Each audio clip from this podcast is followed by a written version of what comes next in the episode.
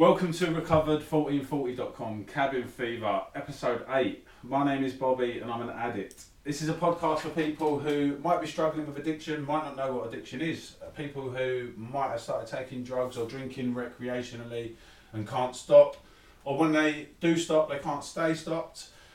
When I was deep in the madness, I didn't have a way out. I used to Google how to kill myself in the least painful way and how to beat drug addiction, and I was told it was going to be an arduous battle for the rest of my life, and that is not the case. Me and my friends are extremely lucky we've found a fellowship that's granted us a new way of life, and this podcast series is to show you that way of life I'm joined today by a good friend of mine, someone that I admire um, and whose story I would like you to hear. So, with that in mind, I'll hand the meeting over to you, Stu, as it were. Lovely, thank you very much, Bobby. Um, yeah, it's lovely to be sitting here and, and being able to do a bit of service, and I'm very grateful and very privileged that you've asked me to be part of, of this podcast. Mm. And, you know, when I look back at the start of the book and when you look at the foreword to the first edition all the way through to the foreword to the fourth edition, you know, as I understand it, they're going to be going to be writing a, a foreword to the fifth edition, but the foreword to the first edition says about how they communicated with people, and it was all done by letter and responding back to people individually by pen and paper. Mm-hmm. And you know, when this when this opportunity come about, you know, I would imagine that when the foreword to the fifth edition comes about and is, is written, I'll be interested to read that because there's so many different ways that we can get across the message of the, the 12 step program. Mm. Um, means like like this, you know, like the like podcasts. You know, we have the Zoom meetings. Mm. Um, WhatsApp is a big part of of my unity with other fellows mm. um, within the fellowship. Um, social media plays a big part. So I imagine there's going to be a lot written about that in the foreword to the fifth edition when that comes out. Mm. Um, but yeah, it's nice to be sitting here, a little bit out of my comfort zone. Um, but I start my day off exactly the same. You know, I'm very consistent in what I do now, and it's it allows me to to go through the day and manage it in the best way that I, I'm able to you know, we all get up in the mornings and it's it's very easy to just get straight into those external things. You know, we get mm. up, we'll have a shower. You know, if you're a guy, you might have a shave, bit of aftershave, cup of tea, have some breakfast. If you're a lady, you might sort of do your makeup, do your hair, have a look in the mirror, just make sure that everything's matching. Um, and we do all these external things, but but for me, it's important for me to start my day internally. Mm. Now, if I have to get up at seven o'clock in the morning my alarm goes off at 20 past six. Mm. And the first thing I do in the morning to start my day internally to make sure that I'm ready for any of those external things that may come about is I reach for my phone and I open up my spiritual toolkit. Mm. And the first thing that I do is I'll read the On Awakening reading. Because for me, that's how I want to conduct my next 24 hours. And it tells me how, I, how best to conduct my next 24 hours. And then I, I go to the uh, daily reflections reading, and that's like a little advent calendar. You know, every day I, I get excited, you know, seeing what that is, seeing what it is that I can read mm. and what they've, they've put in, on there for me. Then I do my meditation, and then I do my prayers. Um, and then by that time, I'm ready to go and do those external things that I just mentioned. I'll go and have a cup of tea and and get myself ready to go and start my day. But if I don't start my day like that, then I feel like I've missed something when I go out my house. So all through my recovery of coming in this time round, I've been very consistent in what I do. You know, someone said to me once um, about fear, and I and I've had fear through the whole of my life, but I didn't know what fear was. And sitting here, I'm feeling a little bit of fear. But when I got asked to do my first chair, I remember standing in the kitchen of the the place where the meeting was for the 12 step program. And someone who is now my sponsor he said to me he said how are you feeling? I said oh, I'm really nervous. And my watch was reading and I, and I exercise quite a lot and I can go and get on the treadmill and I can go and run at say 130 beats a minute. But I remember standing still in the kitchen because I had a tea commitment at this meeting. And I was standing there and my heart was pounding so much and I looked at my watch and I was going at 141 beats a minute mm. because that was the type of fear that I had at that particular time. And and through going going through this work has allowed me to identify what my core fear is. But this guy said to me he said oh he said you know fear it can be it can be a real challenge can't it huh?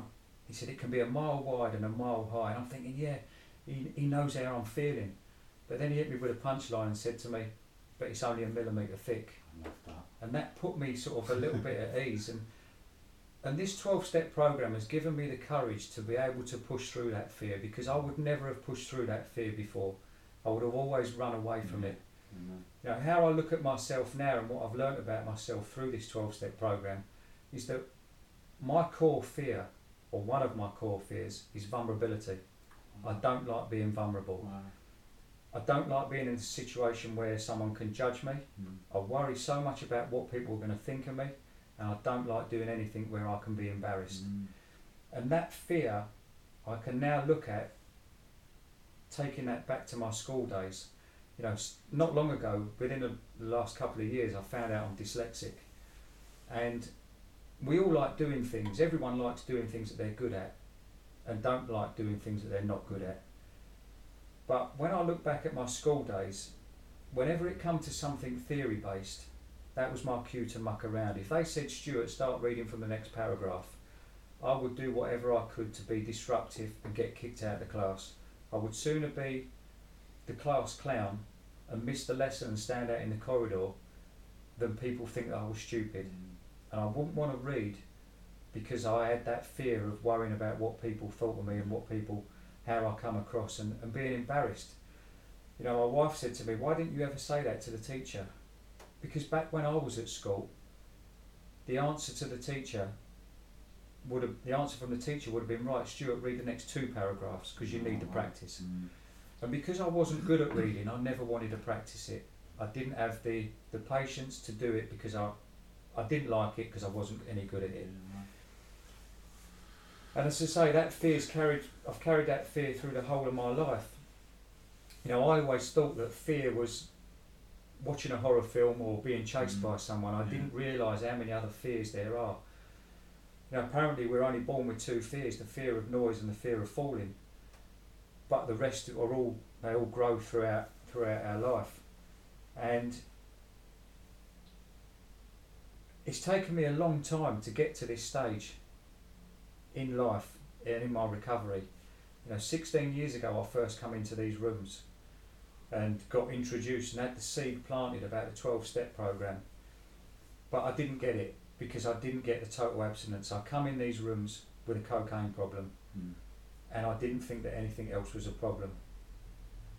I then had, ano- had another go. First time when I came in, I, I, wasn't prepared to stop smoking weed, and they told me I was an alcoholic. And I'd never really liked drink. Drink was never really my thing. Mm. But to be told I was an alcoholic was enough for me to go back out there and prove. I don't know who I wanted to prove to, but because I didn't want that label and I had that perception of an alcoholic, I went back out there and I dry sniffed for, for a good few years, until in the end the the drinking become to a level where I was drinking with alcoholic tendencies, Mm. and I come back in the rooms probably about 10, 11 years ago from now, a few years after I come in the first time round, prepared to give up drinking and to give up um, sniffing, but I didn't want to give up smoking weed. Mm. But then, when I've come in this time round, it's been completely different. You know, I've realised what this program is all about. It's not just getting you off the drink and drugs. For me, it's rebuilt me from the inside out. Mm. Um, it's not only removed that obsession. You know, I've got a new way of thinking, a new way of living, a new way of my morals have all changed, the way I treat people, uh, and everything has become a lot better as a result of it. But when I come in the meetings this time round, I was still riddled with that fear of being judged. And the thought of picking up one of those readings in the meetings could have almost stopped me going to the meetings. Mm.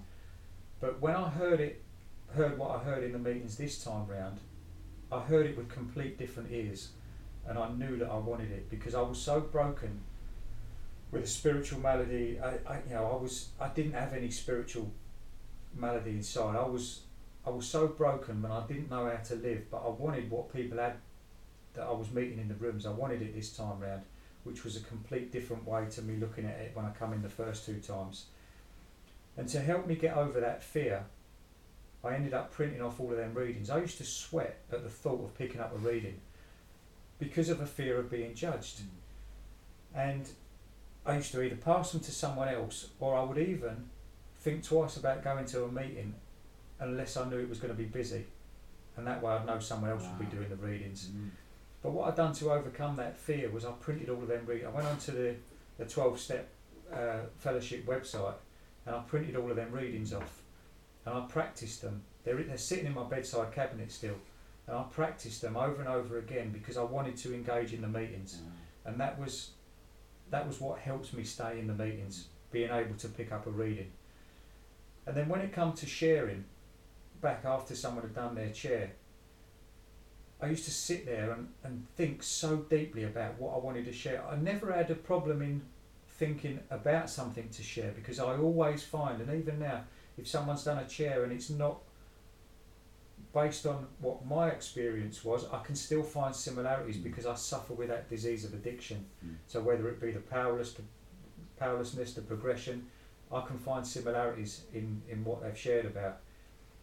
And I would sometimes want to share, rehearse it so much in my head, worry so much about remembering it, worrying about what people was going to think of how I've shared, that I would miss the opportunities and then the meeting would be over. Mm. And I'd go away from that meeting frustrated that I didn't have the confidence to share, I didn't have the courage to share. So eventually I developed the, the courage through continually going to the meetings and learnt to open my mouth and I mm. learnt to just pick out one thing that, that I could relate to and that would be what I would start sharing on and then the sharing become a lot more comfortable and a lot more confident as mm. time went on and I felt as if I was becoming part of this fellowship. But I still used to sit there and think to myself, there's no way you're ever going to get me sitting up there doing a chair. I would sooner relapse before sitting up there. You know, it was pain, painful when I was in active addiction and painful when I was trying to work this out myself. Mm. But the thought and the fear of sitting up there and doing a chair, like I'm able to sit here now and talk about my experience, riddled me with fear. Mm. And, you know, the courage that I've got from this fellowship and the support from the people that I've got around me. And I remember you always saying to me, Bobby, you know, when I did have the confidence to share, I always remember you, you sort of making me feel comfortable afterwards. You know, lovely to hear you, really nice to hear you speak. And that filled me with a lot of confidence. So I owe to you a lot in allowing me to develop my confidence and courage in being able to be more involved in the meetings. Um, but yeah, what, going back to my school days, you know, I had many friends at school. You know, I was always a middle of the road person. I could mix with everybody. You know, I, I never, I always stuck up for the people that were being bullied. I didn't like to see people being bullied, but I could get on with, with the in kids. I could get on with the, the not so in kids Mm. and I just I just got on with everyone because I, I wasn't a troublemaker at school. I just fitted in and, and liked getting on with people, but I always grew up with that fear. Mm. I left school at the age of fifteen. Um, when I was twelve, I started work. You know, I left school. I left school with two qualifications. I left school with woodwork, cookery, common sense. I'd like to think I had an amount of common sense, and um, work ethic. Mm. Because at the age of twelve, I started working. I always wanted a motorbike as a kid, but I wasn't allowed one. So I ended up getting a job at the local golf range, and I used to pick balls up every morning before school. I'd go to work, come home, get ready for school, and then go to school. Every evening after school, I used to work at the driving range, serving the balls out to the customers. On a Sunday, I used to pick the balls up in the morning, and then I used to have my own car washing business after that. So I used to go around knocking on people's doors. This was before car washes were as readily available as they are now, but I used to go around knocking on people's doors with my bucket and sponge. Do you want your car washed? And I had regular customers that I used to do every week or every other week. And then on the Saturday morning, I used to do a milk round. So I used to get up, meet the milkman at five o'clock in the morning.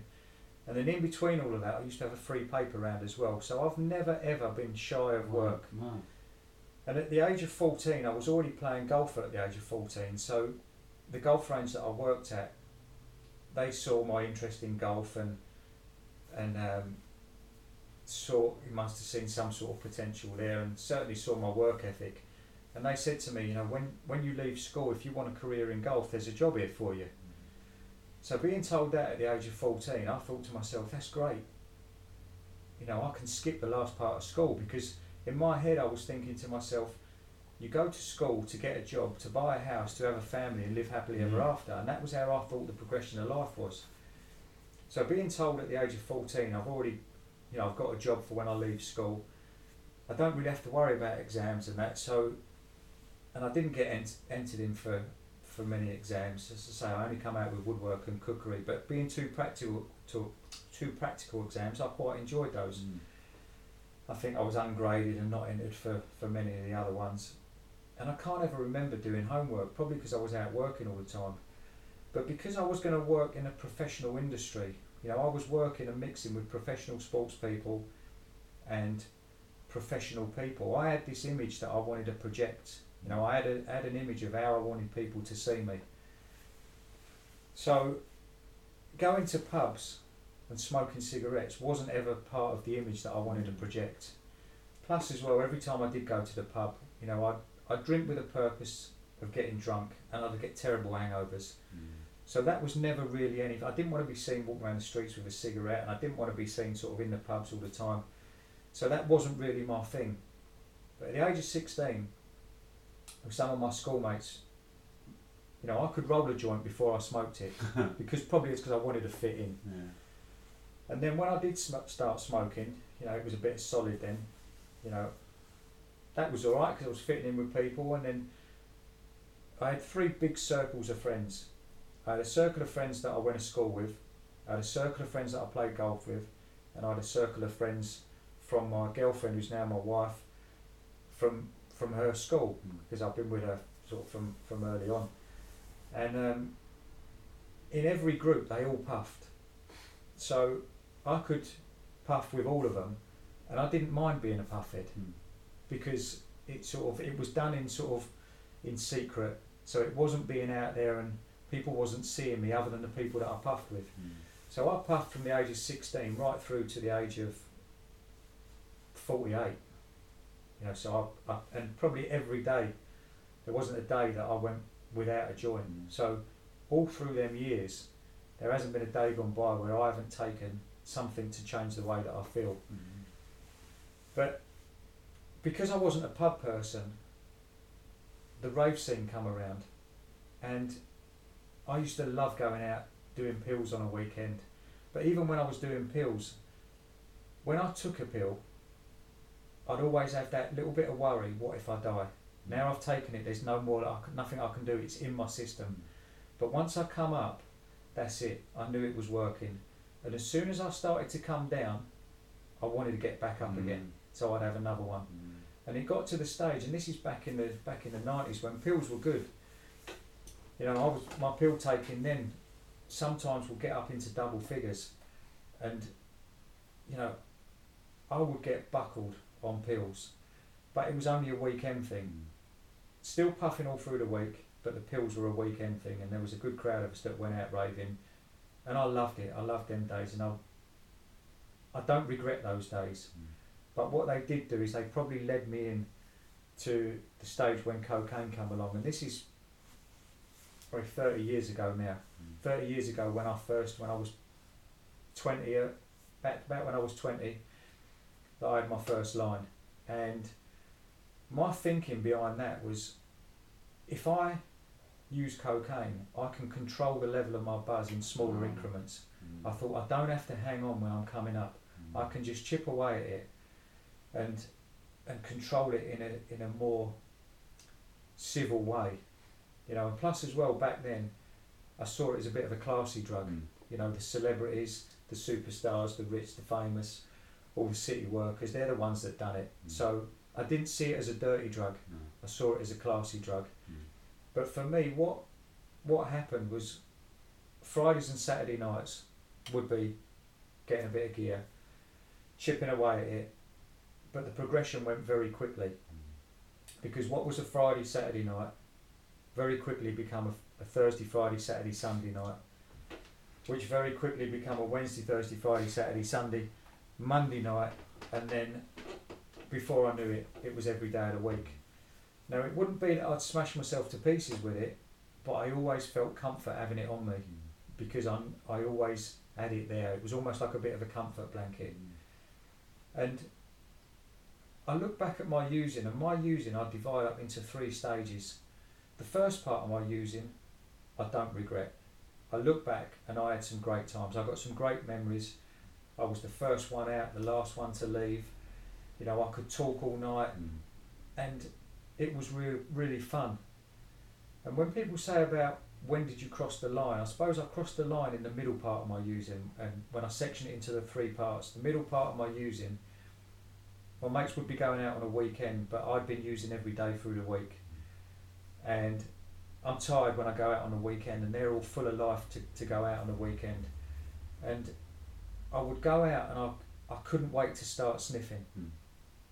Drinking still wasn't my my sort of flavour, if you like, but I used to drink to sort of get myself going, and then I'd sniff to sober myself up, and then I'd sniff too much that I couldn't speak. So then I'd drink faster to try and get my voice back, and in the end, the night was just batting off, batting the two off, off with each other. Mm. Drinking more to be able to speak, sniffing more to be able to get that buzz, forgetting that I couldn't speak a little while ago, and then very early into the night, I'm already uncomfortable. Yeah. When I when I used to go out, I used to all you know because I never used to see myself as selfish, which I know that I'm very selfish. When I when I let it come into me, it's one of my defects. And I used to go out with, I used to buy an eight for gear. But because you know it used to come in sort of point nine, so I used to haggle the dealer, and he used to give me four wraps. And that that was when a gram was a gram. You know now they say sort of a ticket is a is a ticket and it's sort of point four. Mm. You know, I used to buy a full gram, but I'd have one that I would go out and I'd share. Mm. Because if someone said to me, because I was always the one that had gear, they go, "Oh, you got a little live?" And I said, "Yeah, come on, I'll, I'll put you one out." So I was the one who would put you out of line of gear. But that would be my one to share. I'd have another one in my pocket that no one knew about, and I'd have another two at home for when I got home. Yeah. So people didn't know to the extent in which I was becoming dependent on it. Mm. And very early in the night, I would go home. I would duck out and go home because I was too uncomfortable. I couldn't get on the same level that my mates were on. They was laughing and having a good time, but I was just uncomfortable.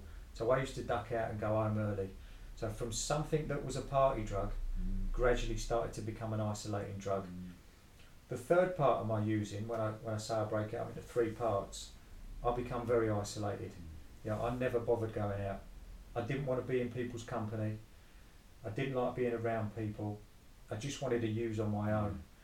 But all the way through this, because I had work ethic, I think it allowed me to almost stay in denial of Mm. my addiction for Mm. quite a long time.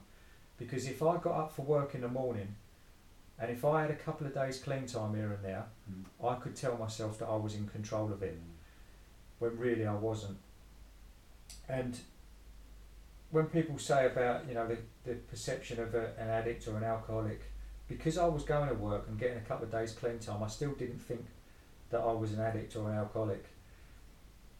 But my sofa in the end become my park bench. Mm. You know, all I would do is go to work, stay on my sofa, Mm. you know, the only good bit about getting on the gear in the end was the going and getting it. That was the only good bit that I enjoyed. That feeling of I'm going to get it. But I knew what I was in for every single time. You know, I'd get up in the morning, only having a little bit of sleep, telling myself, why did I do it to myself? Why did I put myself through it? I didn't enjoy the using. I've been sitting there all night, television on mute, thinking I can still hear it, looking at the CCTV cameras on my phone. Any little bit of noise would make me uncomfortable. I had this image that I wanted people to, to see me as. So I'm getting so far detached from what I wanted, my ego and what my image was, and where I was actually at. Mm. You know, I used to even take my my Fitbit. I had a Fitbit at the time. I used to even take that off when I was using because I didn't want it to destroy my stats. That's how in denial I was because I could look at my stats and think, yeah, I'm all right. Yeah. But where I know that I can feel my heart pumping out my chest, but my watch would have given away to me what was actually going on with my body. You know, I've tried so many different ways of of thinking my way out of this this illness. You know, because of the image that I wanted people to see me as, I thought to myself, I know what I'm going to do. I'm going to I'm going to do a marathon. That might help me. So I started exercising, and like it says in the book, we try so many different ways to, you know, whether it would be changing our using, changing our drinking, changing the the type of drink. You know, for me, sometimes I'd try and put a little line out instead of having a big line the size of a slug. but all I'd find is that as soon as I do that, I just go back there even quicker. So I I done a marathon, um, and all through my marathon training up, and it was because I wanted people to see me as this fit, healthy person who works in sport. But all through my marathon training, my best thinking was if I get as stoned as I can before I go out on a on a run, I'm not going to be out, not going to think about how far I've got to run. All I've got to do is just with my numb, stoned head, lean forward, and my legs would take me. But then because I go out and I run at a good distance, I'd come back and I'd deserve a treat. So I'd still call it on when I got home. And my cycle of getting up in the morning, why did I do it to myself, would be the same every single day. Mm. I'd done that marathon and that was all right. And I used straight after it because I just run a marathon and I wanted to treat myself. But I ended up doing another one and my training routine was exactly the same getting stoned, thinking it's going to help me go and run a long distance, um, calling it on afterwards because I deserve it. But the night before the marathon, I had the bright idea of getting a bit of gear and putting it in the cupboard so I've got it there for when I finish the marathon. And I'm sitting there in, in that irritable, restless, discontent stage. The obsession of the mind starts starts going. I'm thinking about this gear in the cupboard. Then I start telling myself, well, I'm not going to get a sleep straight away because I'm a bit anxious about the run tomorrow. So it'll be a good idea to just have a little line. that was about eight o'clock in the evening. Now, sometimes what I used to do, if I was going out the next day and I had to get the gear the night before, hmm. I'd wrap it up in insulating tape so I couldn't get to it as hmm. easy. So it would make it a little bit harder, trying to make it easier for me to sit through that irritable, restless discontent. It would never stay wrapped up. I'd unwrap it, put a bit out, and then wrap it up again. And come to come the next day, it's all gone. But anyway, I had this bright idea of just having a little one the night before the marathon. And um, four o'clock in the morning, I'm still sitting there thinking to myself, why did I do this to myself? I've got to be up in two hours and I've got to go and run 26 and a bit miles. Fortunately, I, I went through it and I, through with it and I've done it and I didn't kill myself um, as a result of it by the strain that I put my body under. But like I say, that that guilt and remorse every single day when I got up, knowing that I've got a full day's work. Why did I do it to myself? I'm not going to do it tonight. And I go to work, get get to about two o'clock, and up until then I've told myself I'm not going to do it. Mm. But by then the tiredness has started to wear off. Because another thing I used to do is I used to drink a lot of energy drinks. I used to drink a lot of Red Bulls, trying to chase that high and trying to get rid of my tiredness and to help get me through the day. To the extent where I ended up having a brain scan with the amount of Red Bulls that I was drinking, trying to chase that high. But come two o'clock, and it was literally like clockwork every day. As soon as that obsession Mm. come on me, I knew I was going to use at the end of the day. And the only thing that could get me through the rest of my day at work was telling myself I'm going to pick up when I finish work. Oh. And when I finished work, I didn't have any any choice in it. Mm. You know, I was powerless at this stage.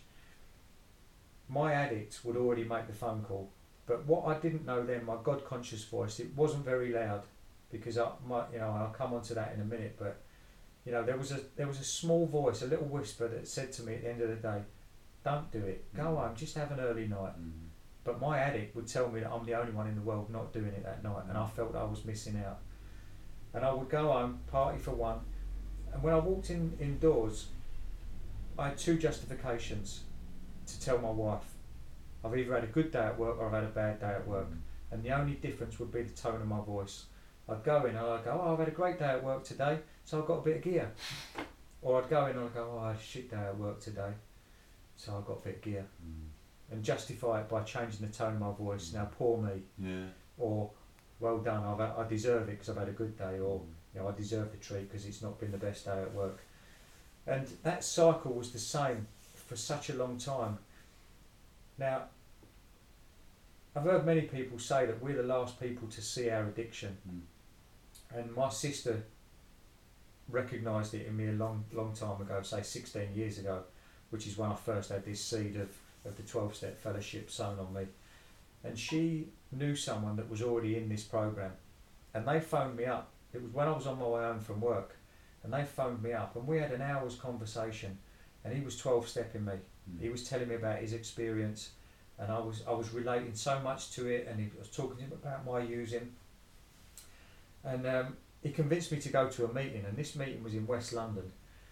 And I used to see it as like a Sunday night out. I used to go over there because I knew I had a cocaine problem. Mm. I wanted to stop sniffing gear, but I couldn't. So I Mm. was prepared to give it a go. But like I say, they told me I was an alcoholic as well because they said, when you drink, do you sniff? I said, yes. And when you sniff, do you drink? I said, yes. How often do you sniff? Every day.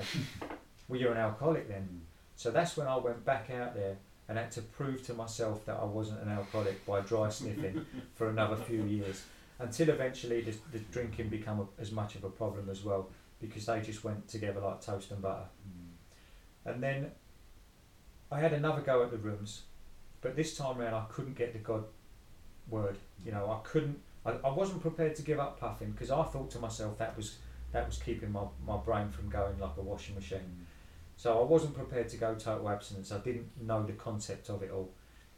And I remember sharing in a meeting that night, and I, and I used to, my ignorance used to pick religion apart Mm. to try and find a way to say, you know, I used to think I was so powerful, I've got to carve my way through life, and I'm going to be the, I'm going to be what who decides where my destination is. Mm. I'm not going to be led by anyone else. I'm my own person.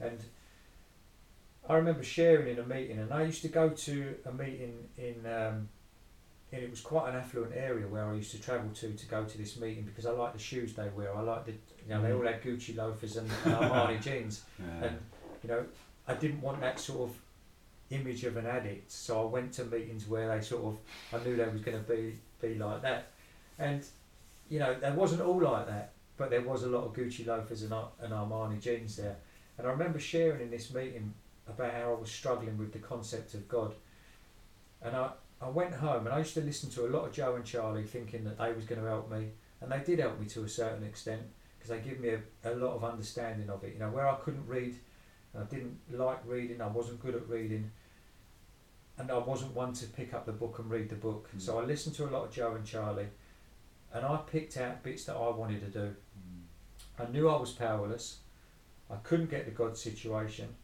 I knew I had to make amends to people I had the Serenity Prayer tattooed on my back. So there's me knowing I'm powerless got the Serenity Prayer tattooed on my back went out started doing step nines making amends to people getting told where to go thinking well why aren't they getting it? You know and it was me that wasn't getting it. Mm. but when I did get a little bit of, of clean time, say I, I got a phone call, sorry, just going back there, I got a phone call after that meeting that I shared about not getting the God situation.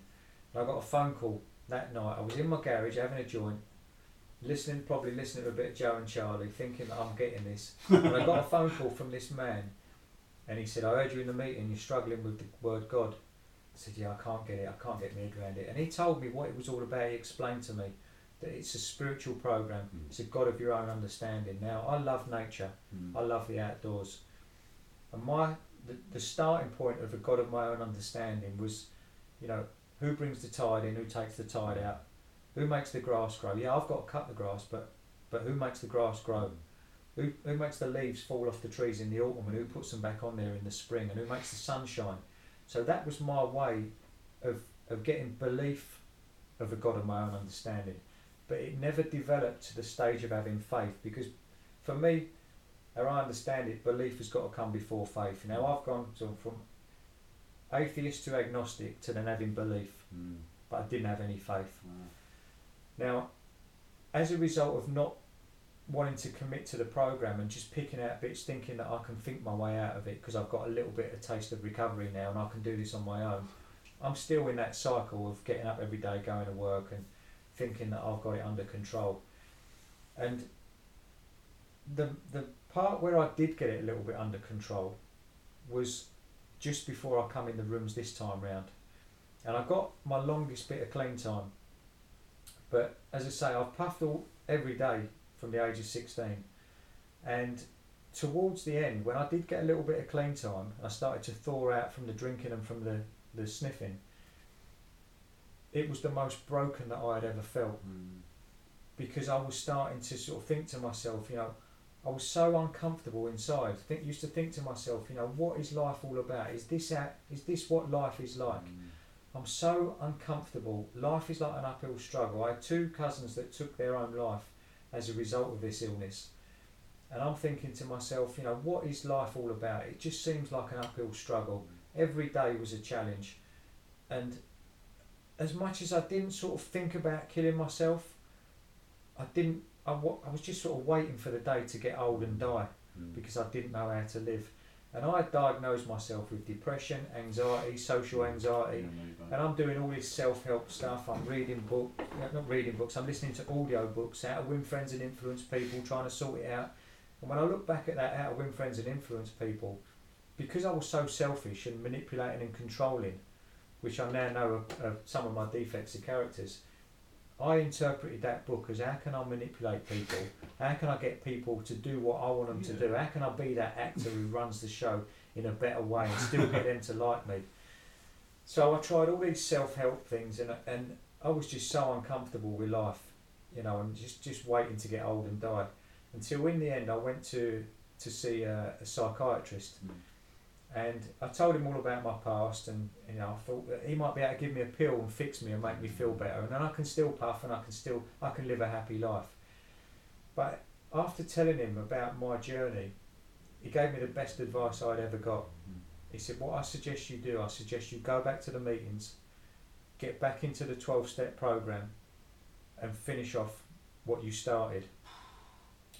So I, I went back to the meetings this time round, and like I said, I was so uncomfortable and so broken inside that I heard these, what was being said in these meetings, completely different to the first two times when I come in. Mm. Yeah, so I've lived many years uncomfortably and trying to battle my way through life and trying to work it out myself. But I heard something in these meetings that I, I knew I wanted it, and that's why I committed to it. Like I said at the beginning, I printed off the readings. I Mm. wanted to engage in the meetings. Uh, it made me develop the, the courage to be able to share back, to then grow to the person that I am today that can say yes to service and my life has completely changed today. You know, my sponsor said to me, you know, if you want a shortcut to recovery, go home and get your book out and go to page 112 and read the first three words. It's all in those first three words. So being an addict and wanting everything now, or yesterday, I've gone home, I've gone to page 112, looked at the first three words and it said, read this book. and that was a little nugget that I now know that the answer for me and where I am today mm. lies in that book. Mm. And someone else said said something to me that I picked up when I was coming this time round. They said, you know, you imagine you've got a ball and chain around both legs. The ball and chain around your left leg is your drink and drugs. The ball and chain around your right leg is yourself. Now the first part of those steps, step one, two, and three, is going to help you remove that obsession of the drink and drugs. But then once you've got rid of that ball and chain, you've still Ah. got the other ball and chain of yourself. Wow. The rest of it, step four through to eleven, is going to remove that ball and chain of yourself. Now I started thinking about that and thinking, yeah, I can relate to that because I love an analogy. Mm. And I thought, yeah, when I do that and I get rid of that ball and chain, I get rid of that ball and chain, I'm going to get a key. And then I'm at step 12 and I can start going around and unlocking other people's ball and chain Wow. and help setting them free and giving them the life that I've got today. Wow. But where I've realised this program gives me so much more than just getting rid of that obsession of drink and drugs and how it's rebuilt me as a person. I like things that make me feel good. Mm. Drink and drugs made me feel good at the beginning, but then they stopped working, and I spent years trying to get that same feel good back, Mm. like I had at the beginning from drink and drugs. But this program has given me this, Mm. so why would I stop being involved in this program, in these 12 steps, and in this fellowship, and something that makes me feel as good as it does today? You know, if I want to get fit, just buying a gym membership is not going to get me fit. I have to go to the gym and I have to work at it. If I go to the gym and work it and I get to a level of fitness, I can't expect to maintain that level of fitness without continuing to train. Yeah, So if I want to get fit, I've got to buy a membership, I've got to go to the gym, and I've got to keep training. When I get fit, I've got to keep doing it. This has brought me to a a stage of almost spiritual fitness Mm. and my mental fitness. Because all those things that I self diagnosed myself with, surprisingly enough, they've gone. so I now consider myself a lot more spiritually fit than I ever have been and, uh, and this program keeps giving me that. So for me, if I want to maintain that, I've got to be consistent in what I do. I've got to continue to work hard at what I do. I've got to practice these 12 steps on a daily basis. As it says, you know, practice these steps in all our affairs. Mm. You know, I have to apply these in everything that I do. And if I keep doing what I do today, working on myself with my routine in the morning, fixing myself inside, I know what my defective characters are. If I'm in a day and I feel my defects rearing up, I recognise that. Mm. And as long as my defective characters don't rear up and come to the surface, then I'm being me. Mm. And today I quite like myself. So if I quite like myself and I'm not acting out on my defective characters, I haven't got to worry about what other people think of me. Man. Not everyone is going to like me, but I haven't got to worry about that because I know that I'm not being someone who I am meant to be. Mm. And I'm meant to be this person today. Mm. And I look really like where I am. And it's all credit to this 12 step program, the fellowship, the network of people that I've got around me. And I do everything that was suggested. I got myself a sponsor early on this time round. I got myself a service commitment. I went through the work. Mm. You know, I've been through the steps twice now. I'm taking other people through, and I just love giving back with it. You know, I like where I am today. Mm. So if I like it and it makes me feel good, being an addict, why would I want to stop doing it? And I think I'll leave it. Fucking good, Stu. Mate, I'm so pleased that you came over and agreed to do this because I've, I've long admired you in the rooms. You know, like you, whenever you mentioned earlier about me b- being kind to you after you share, but that's just genuine because of the, the way that you were sharing. You know, it's powerful stuff. This is this is a beautiful, beautiful life that we've got today. But so much of what you said, that uh, like it brought up stuff for me, like the whole idea that cocaine's a classy drug. I remember being at Wickford Station and I'm, I'm banging on the cubicle because there's a, someone doing crack in there, and I'm thinking, will this fucking cunt hurry up? Because I want to get in there and do my cocaine. Like I'm judging him. Um, but those delusions and the powerlessness of it all, and, and, and what you said as well that that I'm never going to do this again. How the fuck have I done this again? And, and, and at some point in the day, my, my that, that peculiar mental twist that the book talks about, my, my thinking changes, and I think, hmm, you know, maybe I'll, maybe I'll be all right. And I could never understand the, the the idea of being allergic to drink or drugs. You know, I couldn't hear that. I'd come in the rooms and, you know, I, I I suppose there's a lot to be said about being ready. You know, and, and when I my sponsor explains it like a like a frenzy inside of me. If, if there's a piranha tank in there, I can't just put one in and go, oh shit, sorry, changed my mind. It, it, I cannot control it, you know. On my gratitude list this morning, it was um, I'm grateful that I'm not nicking the car at four o'clock in the morning and driving 110 mile an hour because I cannot not have it. I have to have it, you know. I've never, I've never had to encounter something as powerful as, as addiction but it, it wiped the floor with me. Absolutely wiped the floor with me, and I was I was at a loss. I really was. Going through the process for you, is there a particular step that you jumped out at you or that you felt like you've been because it's beautiful and we all know it lit one leads into the to the next but was there any a particular one that you felt the most growth or, or that changed things for you or um, I suppose step one I did have a problem with I knew I was powerless mm.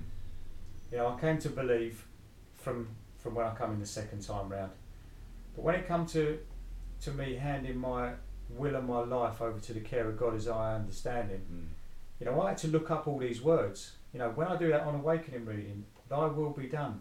Mm. For me, going atheist, agnostic to then having faith in the God of my own understanding, I'm thinking, what does this mean? Mm. So I had to look up these archaic words. Yeah. You know, Thy being another word for your will, as I understand it. If I go to a solicitor and write write my will, I'm writing down my thinking. Mm-hmm. So will for me is another word for thinking. Mm-hmm. So if I'm handing my will and my life, my thinking and my life over to the care of God, Mm. I thought I was going to lose my identity. But what identity did I have? I didn't have an identity. All I had was an ego and a mask of how I wanted people to see me. Mm. So step three, I remember. I remember sort of challenging it. You know, and I used to think, you know, I've got two beautiful girls. What if someone disrespects them? Mm. You know, I'm going to have to call on this nasty part of my mind Mm. because I'm going to have to go and either make a phone call or I'm going to have to go and do something to sort someone out Mm. if they disrespect my girls because I've got to protect them. Mm. And when I got my head round that, and that was the biggest thing, you know, I need to be there to protect my girls. But if I'm the best version of me, Mm. I'm not going to control my girls. Mm. I'm going to guide them. Mm. And they're not going to have to stand in the middle of me and my wife arguing. They're going to know the difference between right and wrong. So hopefully they know the difference between right and wrong and they can make their own choices in life. Mm. And I haven't got a, I can hand my will and my life over to the care of God because it makes me the person that I can be a role model to them. And if they've got a good role model, they're going to be able to know the difference between right and wrong Yeah. and they won't get in, involved in situations. So I found step three a little bit of a barrier. Mm. Step four, I didn't have a problem because I understood that that was going to relieve me of all the the things that I had done and all the things that I was holding on to. But step five, I challenged my sponsor with that when he said I've got to share it with another two people as well. Oh, did he do that? Yeah.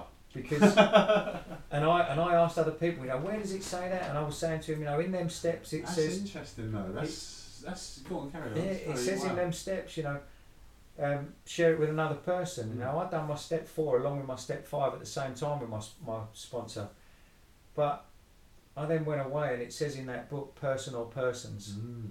and I know that he wasn't asking me to do anything that he hadn't done, Mm. and I had to share it with another man Wow. And a, and a lady. Wow.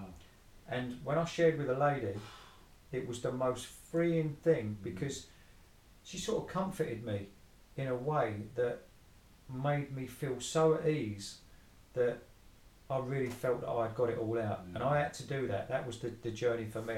Not everyone makes people do that and not everyone does it that way. Mm. That's the way my sponsor went through it and that was the way he wanted me to go through it. Mm. Um, today I love living in, in 10 and 11. Yeah. You know, if I get something, if I get a resentment or something come up, I'm straight into 10, jumps me back to 4. I go through, I work out what's it affected my self esteem, my pride, my personal relationship. What part has it affected? What's my part to play in it? What defect has it reared up? And then I ask it to be removed. Mm. Step 11, I live in every day. I do that every morning. Yeah. Work on my, my that. conscious contact with, with Yeah. the God of my own understanding. So I like living them all, Mm. but I really love step 12. Yeah. You know, I love step Oh, I love step 12. yeah. Um, I'm, I love helping people. You know, I've, I've got a service position that allows me to be on the front line with people that are not quite in, in the meetings Mm. yet and in, involved in the 12 Yeah. step. But they can go on the website and they can hit that live chat button Yeah. Love and I that. can then be of service to them. Yeah. Love And I can tell them from my experience how there is a better life out there. Mm. And, you know, what I do find very difficult, but it's something that I accept, is how not everyone finds their way into a 12 step program because there's people that I communicate with that are brave enough to reach out via the website Mm. but are too fearful of going to a meeting. Yeah. So then we've got options where they can can have someone phone them and speak to them, someone from their area, you know, where where um, they've got the the ability to go on a Zoom meeting and keep their camera off Oh, wow. and have the seed sown in them that way. So we just try and sort of get people understanding the 12 step program, the benefits by telling them from our experience, and hopefully that's enough to get them into a meeting and finding a better way of life. That's that's interesting what you say because I always try and speak to the people that come on because that fear of approaching like most people walk up and down the street outside the meeting, you know, Mm. fearful of going in there until someone might come out and grab hold of them. And but what would you say to anyone that was in that position where they're thinking of they might be online or they might be listening to a podcast and they're thinking of going to a meeting but they just can't get over the fear of walking over the threshold? How was you greeted in the meetings? Let me ask that question. I was greeted in the same way that that you know everyone is with love and kindness. You know, everyone made me feel so welcome. Yeah. Um, you know, as as we all try and make a newcomer feel welcome. But if I see a newcomer come up to the meetings, you know, I, I'll ask them, you know, is this your first meeting? And, you know, I try and tell them a little bit about myself. Um, and I try not to talk about myself too much outside of this. I try and take an interest in other people. Yeah. But it's one opportunity where you can tell people about yourself Yeah. or, or myself for them to be able to understand that they're not in this alone Yeah. and that I am the same as them. And I always tell a newcomer, you know, I, I, take the time to explain to them what they're going to experience in the meeting, so nothing is a surprise for them. That's interesting. They yeah. don't have to share back, Yeah. they don't have to pick up a reading. I know the fear that they're going to be going through from my fears that I've experienced in there, and it's a big, a big move for someone to come to a meeting Mm. because I see people on the on the front line that haven't got the courage to go to a meeting. So mm. I know how much courage it takes to go to a mm. meeting. So I just try and put them at ease, and I and I talk them through the format of the meeting I like that. and about listening to the similarities, not the differences. Mm. You know, your story might not be the same as what you're going to hear up the front, but you know they may touch on powerlessness, the obsession, um, the lack of lack of choice, the lack of control, and just listen to see what what is being said. Listen for those similarities. Tell them about at the end when we all stand round and, and do the Serenity Prayer. Mm. Um, and the only bit of interaction they're going to have is going up and getting their chip. Yeah. Make sure I take their number, Yeah. and once I've got their number, I then take time out the next day to make sure they've got some of the tools that I've give that I've been given. Wow. You know, I send them a link to the where to find, so they can go on to the a link direct to the website where they can use the drop downs and select the day, select the area, um, and find a meeting locally. I tell them what meetings I go to, so if they felt a connection with me, Yeah, they can come and meet me at a meeting. You know, it was t- said to me to, to do a minimum three meetings a week. Mm. You know, I aim for five meetings a week Yeah. because I love being there, helping people. I love Yeah. being part of them. I love seeing the people there, and yeah, so I just try and tell them how I've found the meetings and how it's changed changed my life and and you know I use the ball and chain one as well so that they don't sort of get to that little bit of clean time and then start thinking I'm well, I'm now. alright. Yeah, I did that so many times. I'd get a couple of weeks and I'd think, oh, do you know what? I've been making too big a deal out of this. This is, you know, maybe I'm not an addict. And Yeah. then I'd go back out the door for another fucking three or four years, you know? yeah So I crawled back in and same people were sat there looking even better than they were the last time. But uh, always loving me back, do you know? Like this, probably cliche to say that these meetings and rooms loved me before I could love myself, but Mm. that's that's true. That's always been true, you know. I can often explain to people as well about, you know, about we all are aware of that good devil and bad devil voice in our head. Hmm. You know, I explain explain to people about that bad devil, the one that tells you you shouldn't, you know, to do something. Yeah, That's your addict, yeah, and your addict is going to try and strip you of everything you've got, and give it a couple of days, and it'll probably tell you that you don't need these meetings. yeah. But try and ignore that addict and just keep doing what the good devil in your head is Mm. telling you. You know, and if you think you don't need to go to a meeting, that's the time when you should go to a Yeah. meeting because your addict is telling you that you don't need to go. I still feel like that now, you know. I can, I still, I've still do three meetings a week. I need them. I love them. To be honest, they're they're a little boost of energy and that connection from people and all the rest of it. But it's it's easy to slip if you're not careful. I think it's been a couple of weeks since I've been to a meeting, but then these days I can tell by whether I'm you know irritable, restless, and, or discontent. But in general, like. Oh, mate, I, I feel so grateful to have what we've got, you know, to be given what we've got because for the most part of life, I just used to think, I need a fucking instruction book for this because I just don't get it. I don't understand it. It all seemed futile. Um, you know, like you said, just just waiting for death almost like and, and I had no enjoyment. Any happiness I had was fleeting as well. I could be getting the nicest massage in the world and I think well this is gonna fucking end soon. You know I just could not find any happiness and and I I understand the difference now today between happiness and contentment you Mm. know my my contentment is not based on those external things that you were talking about I love what you said about your morning routine as well. Setting yourself for the day. That's that's key for me as well. Like before I even get out of bed, my head's on top of me. Oh Mm. fuck it off, Bob. Don't bother today. Or just fear. It'll just could try and just try and construct some random fear. It'll go through a checklist of my life. Going, that's all right. Leave him with that. That's all right. Oh look, look, he's a bit worried about this. And I have to invite God in. And you know, you, you spoke about that as well. I had such a huge problem with that conception of a higher power. I'd, I'd come into the rooms, I'd be crippled and broken, and then they'd say the God word, and I'd think, oh, fuck off, and I'd get and walk out. Furious, furious, Mm. angry man. And our book tells us to seek where religious people are right, you know. And I, I'd go past church and I'd think, look at these sad cunts.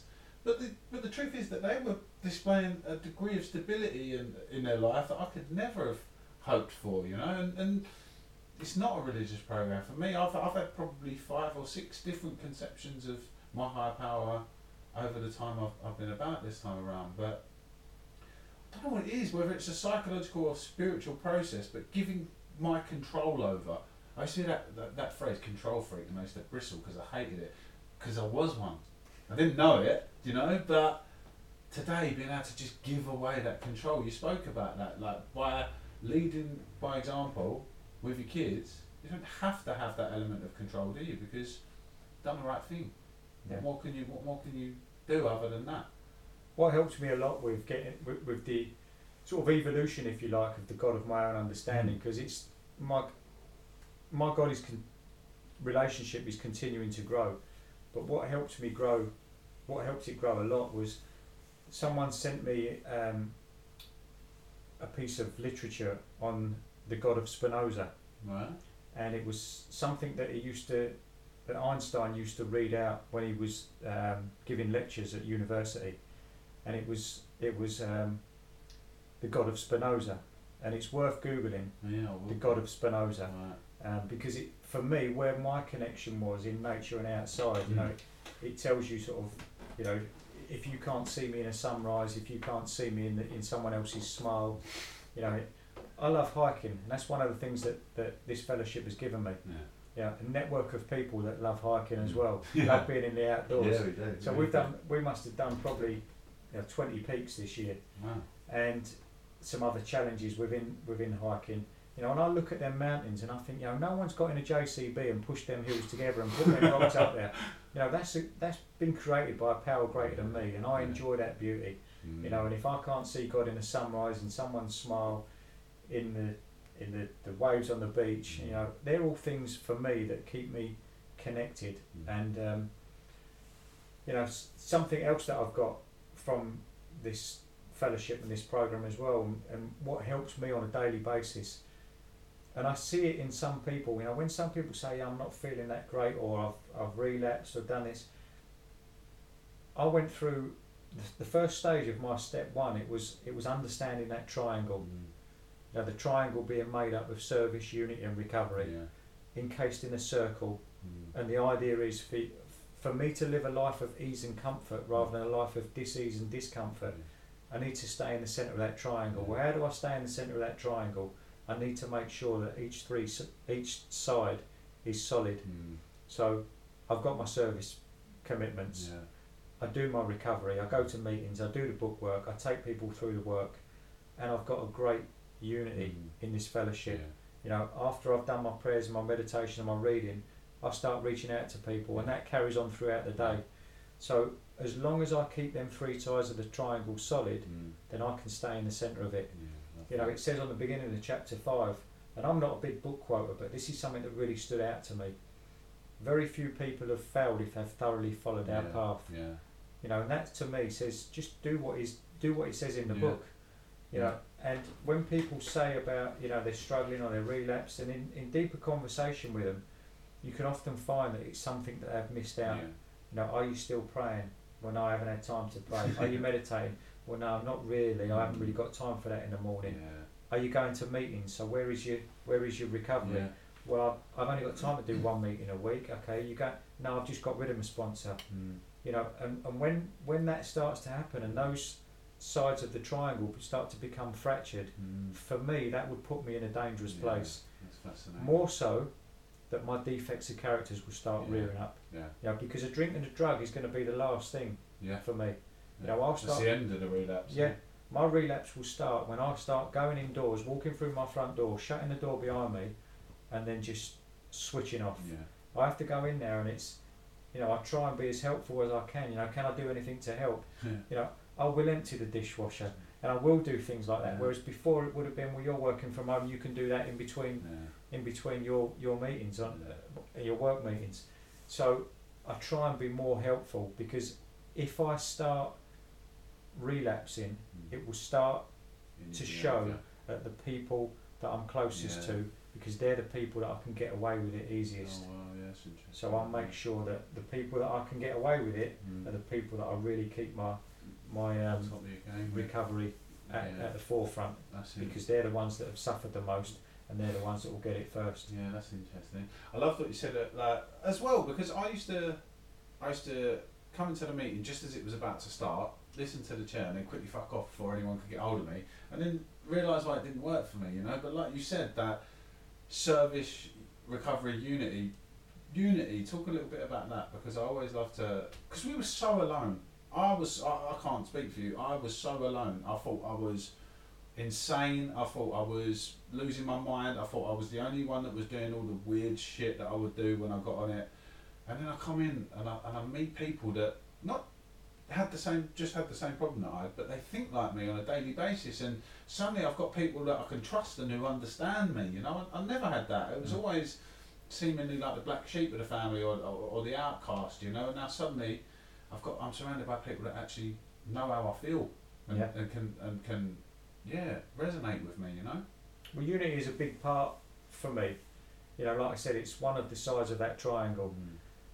You know, my I have to set my phone on sleep mode um, because it was just be pinging all the time. You know, I have to have certain things that apps that can be activated uh, for work purposes. But you know, I wake up in the morning and I've got messages on there from Yeah. people. You know, and I'll respond to their messages and I'll send out message messages to people. You know, and I might every now and again scroll through my phone at, at people with, you know, everyone in my phone who I've met through these this fellowship Mm. has got the initials of the fellowship after it. And if I haven't seen someone for a while, you know, I would never have sent a voice note. I would No. never have gone on the WhatsApp group before. No. You know, I would have sooner, even to doing a chair, if I could have done it to everybody individually, that would have been fine. but to do it to a group, Yeah. put that fear in me. Too many people to judge me. Yeah. You know, I can. I'm in WhatsApp groups and I can send out a, a message. You know, good morning everyone. Hope you're having a lovely and blessed day. Yeah. Um, you know, at the end of the, the meeting, which is my home group, you know, I'm uh, I've got a piece of service there, so I read something at the end, tell people what's going on, Mm. and I explain the importance of that triangle. You know, I, I announce any service positions that are available. So I would I would say to people the importance of service because Yeah. without people doing service, these meetings wouldn't go ahead. You know, and this is where I realise, you know, you've got to give it away to keep it Yeah.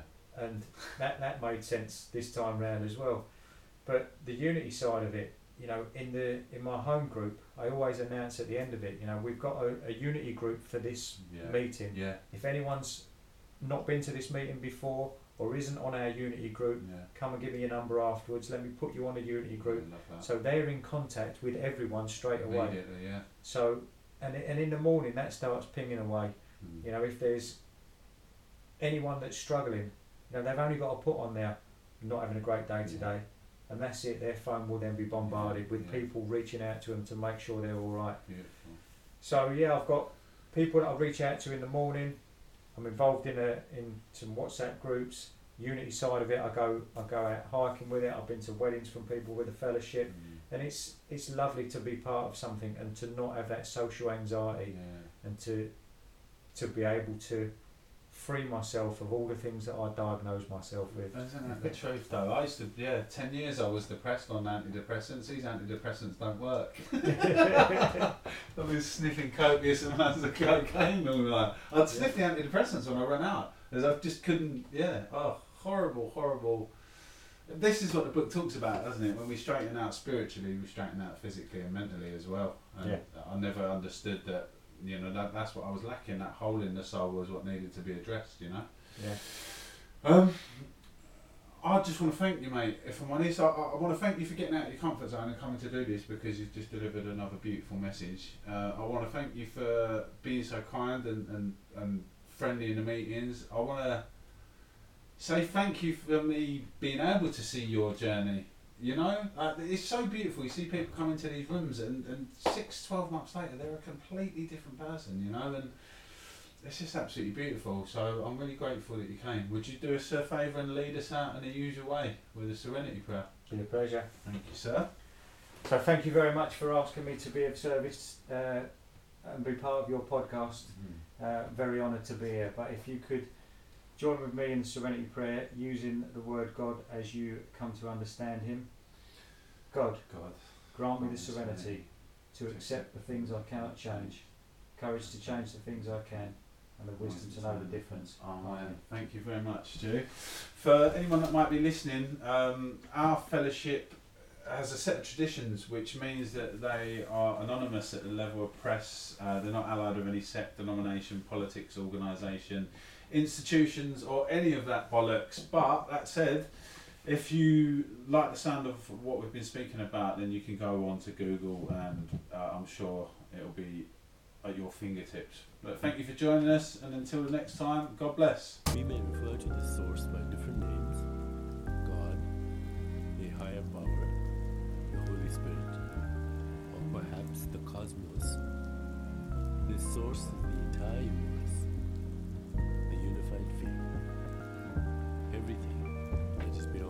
perception